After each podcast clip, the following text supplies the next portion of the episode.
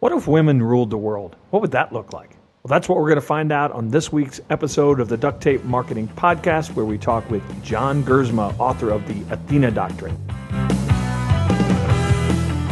Hello and welcome to another edition of the Duct Tape Marketing Podcast. This is John Jantsch, and my guest today is John Gerzema. He is the Chief Insights Officer at Young and Rubicam and a pioneer in the use of data to identify social change and help companies anticipate and adapt to new interests and demands. He is also the co author of the New York Times best-selling The Athena Doctrine How Women and the Men Who Think like them will rule the future. We also got to spend uh, some time sharing a TEDx uh, stage in Kansas City too, didn't we, John? We we did, John. It was uh, it was great to see you, and uh, I'm excited to be with you today.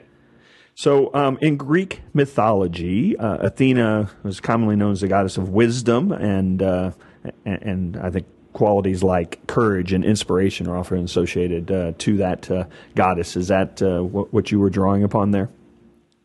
We were, and I think if you go back, John, to your uh, history, your Greek mythology history, she was also the goddess of strategy and the goddess of mathematics, and I'm a little geeky, so I was interested in that. But um, she really was emblematic uh, in her spirit of the types of leaders we met and the findings that we had when we went around the world, where we started to see people really focusing on leading in a, in a new way by engaging and bringing civility to, to a lot of the work that they yeah. do.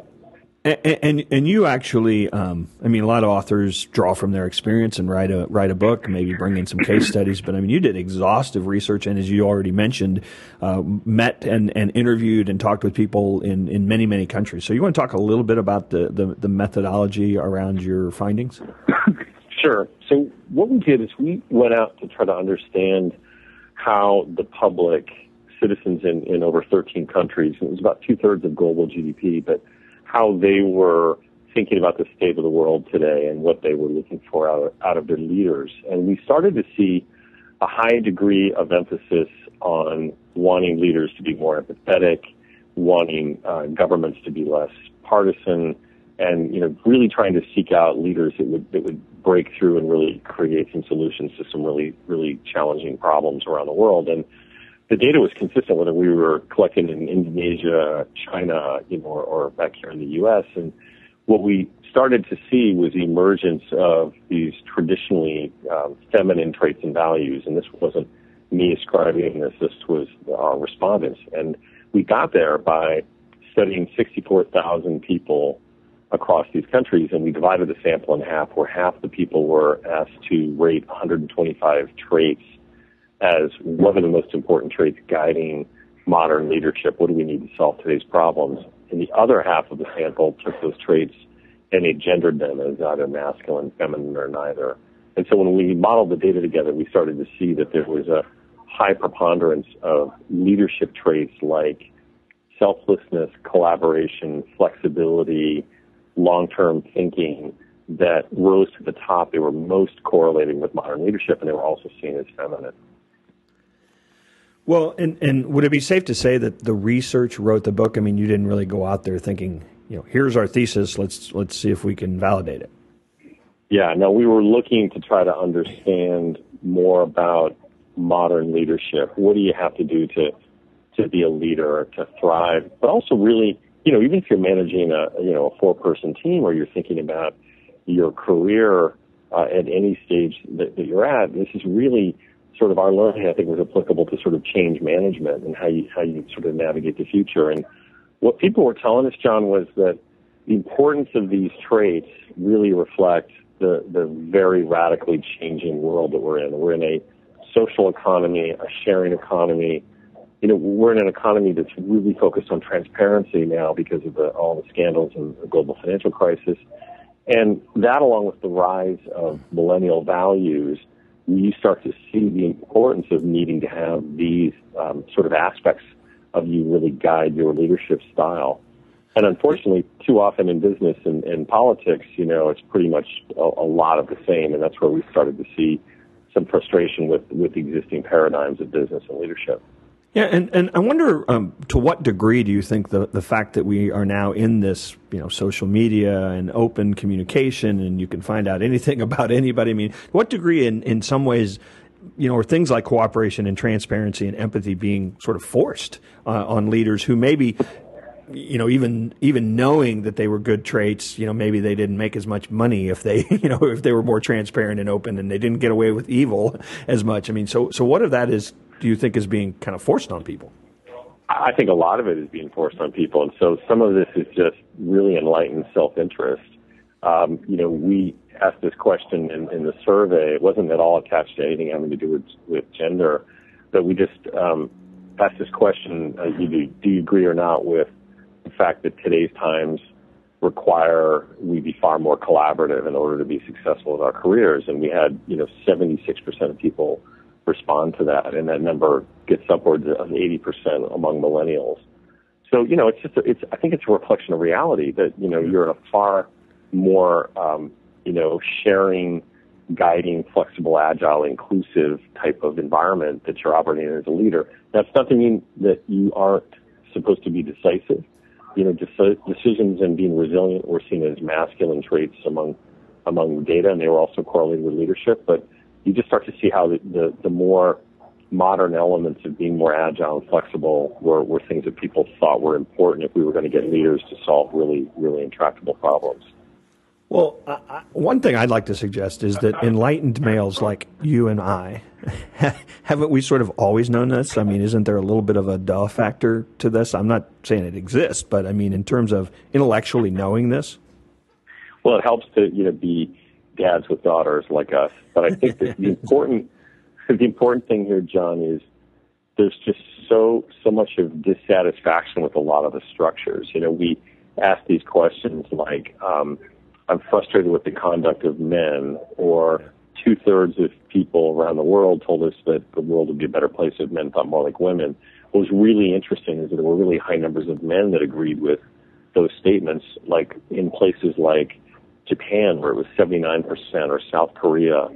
Um, and so I think what really, when we got deeper into it, we started to understand is that there's, there's frustration both men and women have with the way business is run, the way politics are run, from the incumbency of a lot of these, you know, protocols and structures that prevent us from sort of being ourselves. And that's where we saw the most interesting insights to our, our learning. You know, when we interviewed these these hundred innovators around the world, they were they were actually just being human. You know, they were bringing their own personality sort of into the mix and finding ways to, to break up a business model and, and, and really create some new solutions. Um, I could maybe just tell you real briefly about one of the guys we met. Yeah, yeah, but, uh, share some of those because I, I, know you did when, as part of your uh, uh, TED speech, um, shared uh, a number of those, and, and, they are fascinating stories. Well, there was one guy, John, that um, we just were so intrigued with. His name is Dr. Ijad Madisch, and he, you know, has a PhD in virology, and he's just a remarkably bright guy. But he told me that he kept getting stuck in his experiments, and when he went around the the lab at Harvard, he, he basically was chastised by his colleagues. They were like, you know, why are you admitting you don't know something? You just look a little foolish. And and I thought what was so interesting about that is that he got frustrated and he left Harvard and he decided to do a startup and he started this um, company called ResearchGate, which is a social network for scientists. And you know, in the span of almost in little over three years, he's now got two million members from 200 different countries that are working on 800,000 different papers. And, you know, so you've got crowdsourcing of otherwise sort of competitive people realizing a very simple and elegant solution, which is we can be more efficient with our time if we rely on one another to crack problems. And yeah, I think and, that's vulnerability, you know? Yeah, yeah. And I, I think it also really drives home the point that this isn't so much a book about women and how women should act as it really is a book about traits and behavior, isn't it? That's it. I mean, 81% of people in our data said man or woman, you need both masculine and feminine traits to thrive in today's society. The issue is, um, you know, and I'm going to go straight at it. The, the issue is, is that business politics have somehow imprinted that the way women think is somehow traditionally less important, which is absolutely ludicrous. And on top of that, it's actually the most essential thing we need to reflect this new sort of sharing social economy. And so I think, you know, there's a sort of a, a, a side part to this that's, that's really important to me as a, as a dad with a 10 year old daughter, which is that I really believe our research, I believe our findings that, you know, there's great ways to advocate for, for women and girls by having all of, all of us men understand that these behaviors, these traits, they're inside all of us. We just don't use them enough. And they're great things that we can use to get ahead in business. You know, one of the first thoughts when, when, um, your book came out essentially at the same time as another book um, written by a woman um, about women's issues. Um, you know what I'm talking about? Um, lean sure. in. Um, and and I you know I initially kind of thought, well, how does this sit with that? And and I think, uh, of course, then then I did a little research and found you you you shared your thoughts on this already on the Huffington Post, and um, and I thought that. Uh, I, I'm going to read one line from that I just think is probably sums it up. If you're a woman, be you, and if you're a man, open up. It's not about women leading in, or leaning into the ways of men, but the other way around. And and I I'd, I'd love it if you maybe kind of kind of expand on that thought about uh, the comparison of this book with Lean In. Sure. Well, I think Sheryl's written a hugely important book, and it's going to resonate with a lot of women and a lot of men. Um, I think what we tried to do was offer another contribution to this topic, this conversation, which is to bring men and, and boys uh, into this discussion because I think, frankly, when you you talk about women's issues, most guys think of well, that's women's issues; those aren't my issues. And we're really talking about innovation. We're talking about how you get ahead in your career. And so, you know, it's great to to offer that message to to women to to lean in uh, to you know drive uh, their careers forward. But I also think it's going to be really really important that politics, business, society, the way that we've imprinted these stereotypes on the way women think are really out of step with today's times, and they're going to be very important for guys to sort of uh, lean back and reflect and think about how they can come to the table on, on such an important issue. Well, yeah, and let me let me ask it maybe more directly. If I'm a man listening to this, how can I benefit from your research? Sure. So you know, you need to be yourself. And when I've gone around the country and I'm about ready to go on a world tour doing the doing support of the book, most of the positive response I'm getting are coming from guys. They're saying, you know what, I'm actually not always myself at work. I've got to fall into the group think and I've got to follow policies and the way that we do things. And what we saw with a lot of these innovators, John, was they were breaking convention. They were tilting at windmills by being themselves, you know. Dr. Madisch was a brilliant guy, but he wanted to be vulnerable in a way that was practical. And, you know, he, he taught me something valuable. You know, we always talk about learning from failure. You know, if you Google learning from failure, there's like 129 million hits. what he really taught me is that there'd be far less failing if we admitted what we didn't know in the first place. And, and that's a human response. So that's what I'm saying is that we all have these things outside our nine to five lives, but, you know, are we really using them to get ahead in business? Are we being selfless? Are we being empathetic? Are we being collaborative? Are we really thinking long term over expediency? These are the things that both people want and the stories that we sort of unpack in this book about the people that we met. One um, little sub theme or uh, something that uh, obviously I think important, um, probably can't be stressed enough there, there's certainly um, a an element of folks out there that suggest that you know a lot of our wars that we end up fighting have to do with you know the the male dominance and the uh, the male approach uh, and some of the you know, that's why I, I, think all of your research that showed people weren't happy with leadership. Uh, you you um, you shared uh, in the TED talk that I saw in in, in your book um, some thoughts on uh, feminine traits even in military leadership. We did. You know, we we met um, Orna Barbivai, Major General Barbivai, and she's the highest-ranking woman in the Israeli Defense Force. And we were at the IDF in Tel Aviv. She talked about how she approached military strategy from the perspective of a mother. And what was interesting about that is she she had this I thought was a pretty interesting quote. She told me that a soldier has to have a, a wider viewpoint than what he or she sees looking through, you know, the scope. And what she meant by that was that, you know, mothers, in her view, uh, being a mother of two daughters, um, have to sort of assess the consequences of action and engage and, and think at, at multiple different angles about a conflict or a, or a problem before really taking force. And she was first to tell me that you know nobody's stronger and more protector if than a mother if they're provoked. But she she pioneered a pretty interesting program where she um, rewarded soldiers, men and women, for engaging people and building their esteem as they were coming through the checkpoints um, around the Israeli border. And one of the things she did is she stationed both of her daughters at checkpoints. And so the presence of women has had a, a de-escalating effect on, on conflicts um, in her data, and it's something that she continues to employ. So, you know, whether it was an empathetic, vulnerable guy like Dr. Madisch or a very strong but very reasonable and, and practical woman, we just saw these really interesting people exhibiting a range of sort of different human uh, responses, masculine, feminine responses that we all have inside us to sort of tackle problems. There is um, some good news for uh, for men in this book, isn't there? Um, I think there are a handful of traits that uh, that that do fare well, that are typically masculine traits. And, and I think that uh, obviously your book is talking about balance, but do you want to kind of share some of the, the traits that are maybe more commonly associated uh, as masculine traits that that that I think men you know should look at as strengths possibly, and women should look at as as you know how to um, you know how to balance. Sure, I mean definitely the the very strong sought after trend uh, traits that that people thought were essential in modern leadership and by the way, we also talk about in the book about you know your own personal happiness uh, in terms of people's surveys. But just to stick on leadership, it was about being resilient, about being strong, about being decisive. Because after all, you've got to make decisions. But it was interesting to us to see how those things were balanced by more feminine traits of, of flexibility and, and nurturing and kindness. And I guess the key thing about this isn't uh, about, you know, this isn't some sort of end of men book. It's actually designed to be really prescriptive for, for men to take advantage of, of behaviors that we all have.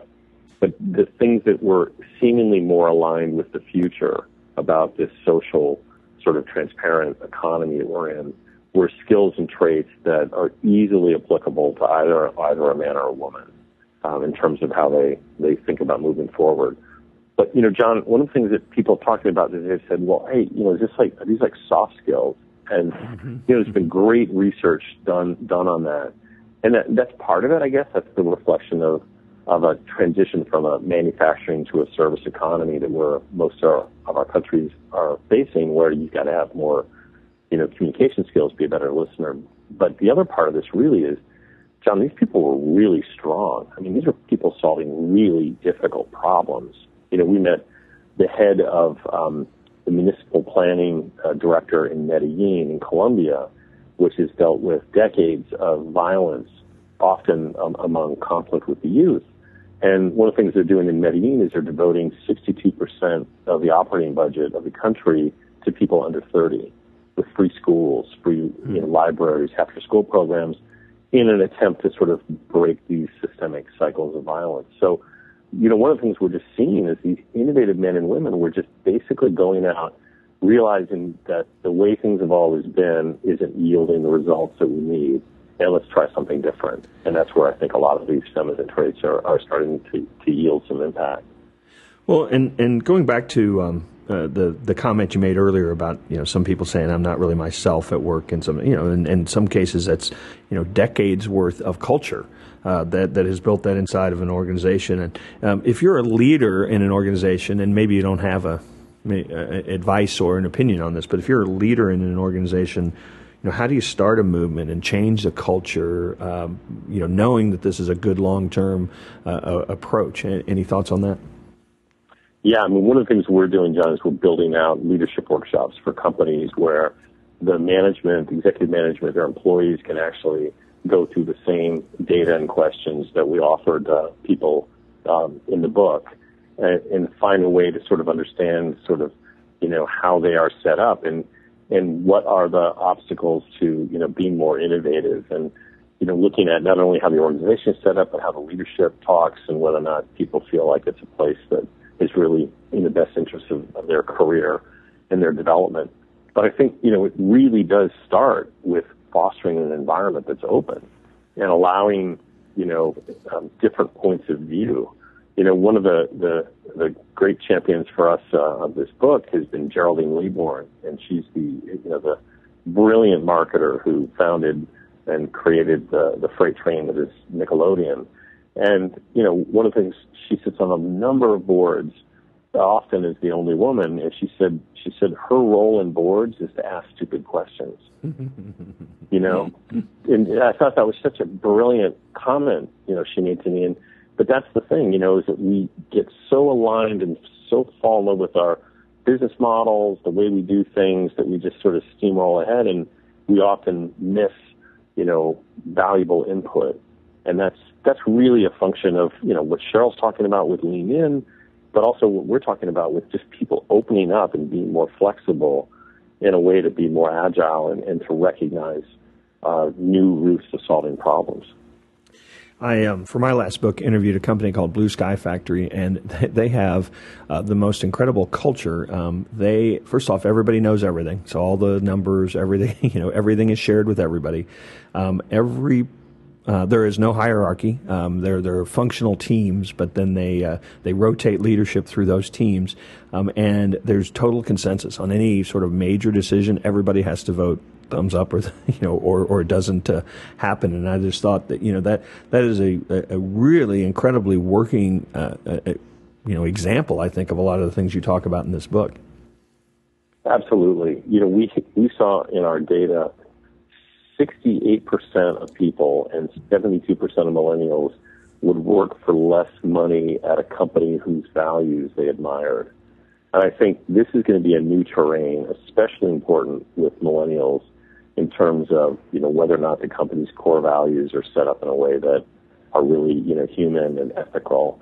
And again, it's not to say that this is going to happen at the expense of profits. I mean, the the innovators that we talk about in this book and sort of the examples that we show, we show incredible new business models based on these, you know, traditionally feminine traits and values. You know, Giles Andrews in, in Zopa, we interviewed him for peer-to-peer lending um, a really innovative guy named Tim Kunde who created uh, insurance with your friends.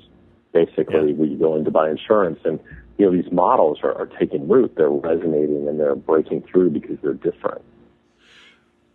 Well, and and you know the collaboration aspect of that, I love. I remember reading that story that that that you keep you keep costs down because everybody gets after each other about staying healthy and about you know doing this and doing that. Exactly. So you keep costs down. And it's such a it it's such an obvious model for how many many things should be run. Um, so you you were um, you were talking about uh, workshops and some other things that you're doing. You want to share where people can find out more about any material related to the book, uh, additional because I know you have some other um, some other freebies and content there, and, and anything else you want to share. Uh, absolutely, John. I mean, if you go to um, www.athenadoctrine.com, you'll get some information. There is, first of all, we have the TED talk that I gave at uh, TED uh, KC along with you. I've got that up there um, on slides for people to just take and give it in their in their organizations. All the data from the book is there if anyone wants to use it, reference it um, in any of the speeches that they're doing on leadership or, or sort of their own research. And we've got um, detailed information on how to contact me to, to learn a little bit more about the workshops as we move uh, going forward. Okay, and the money question. Does your research suggest Hillary Rodham Clinton 2016 is a is a freight train that's about to arrive?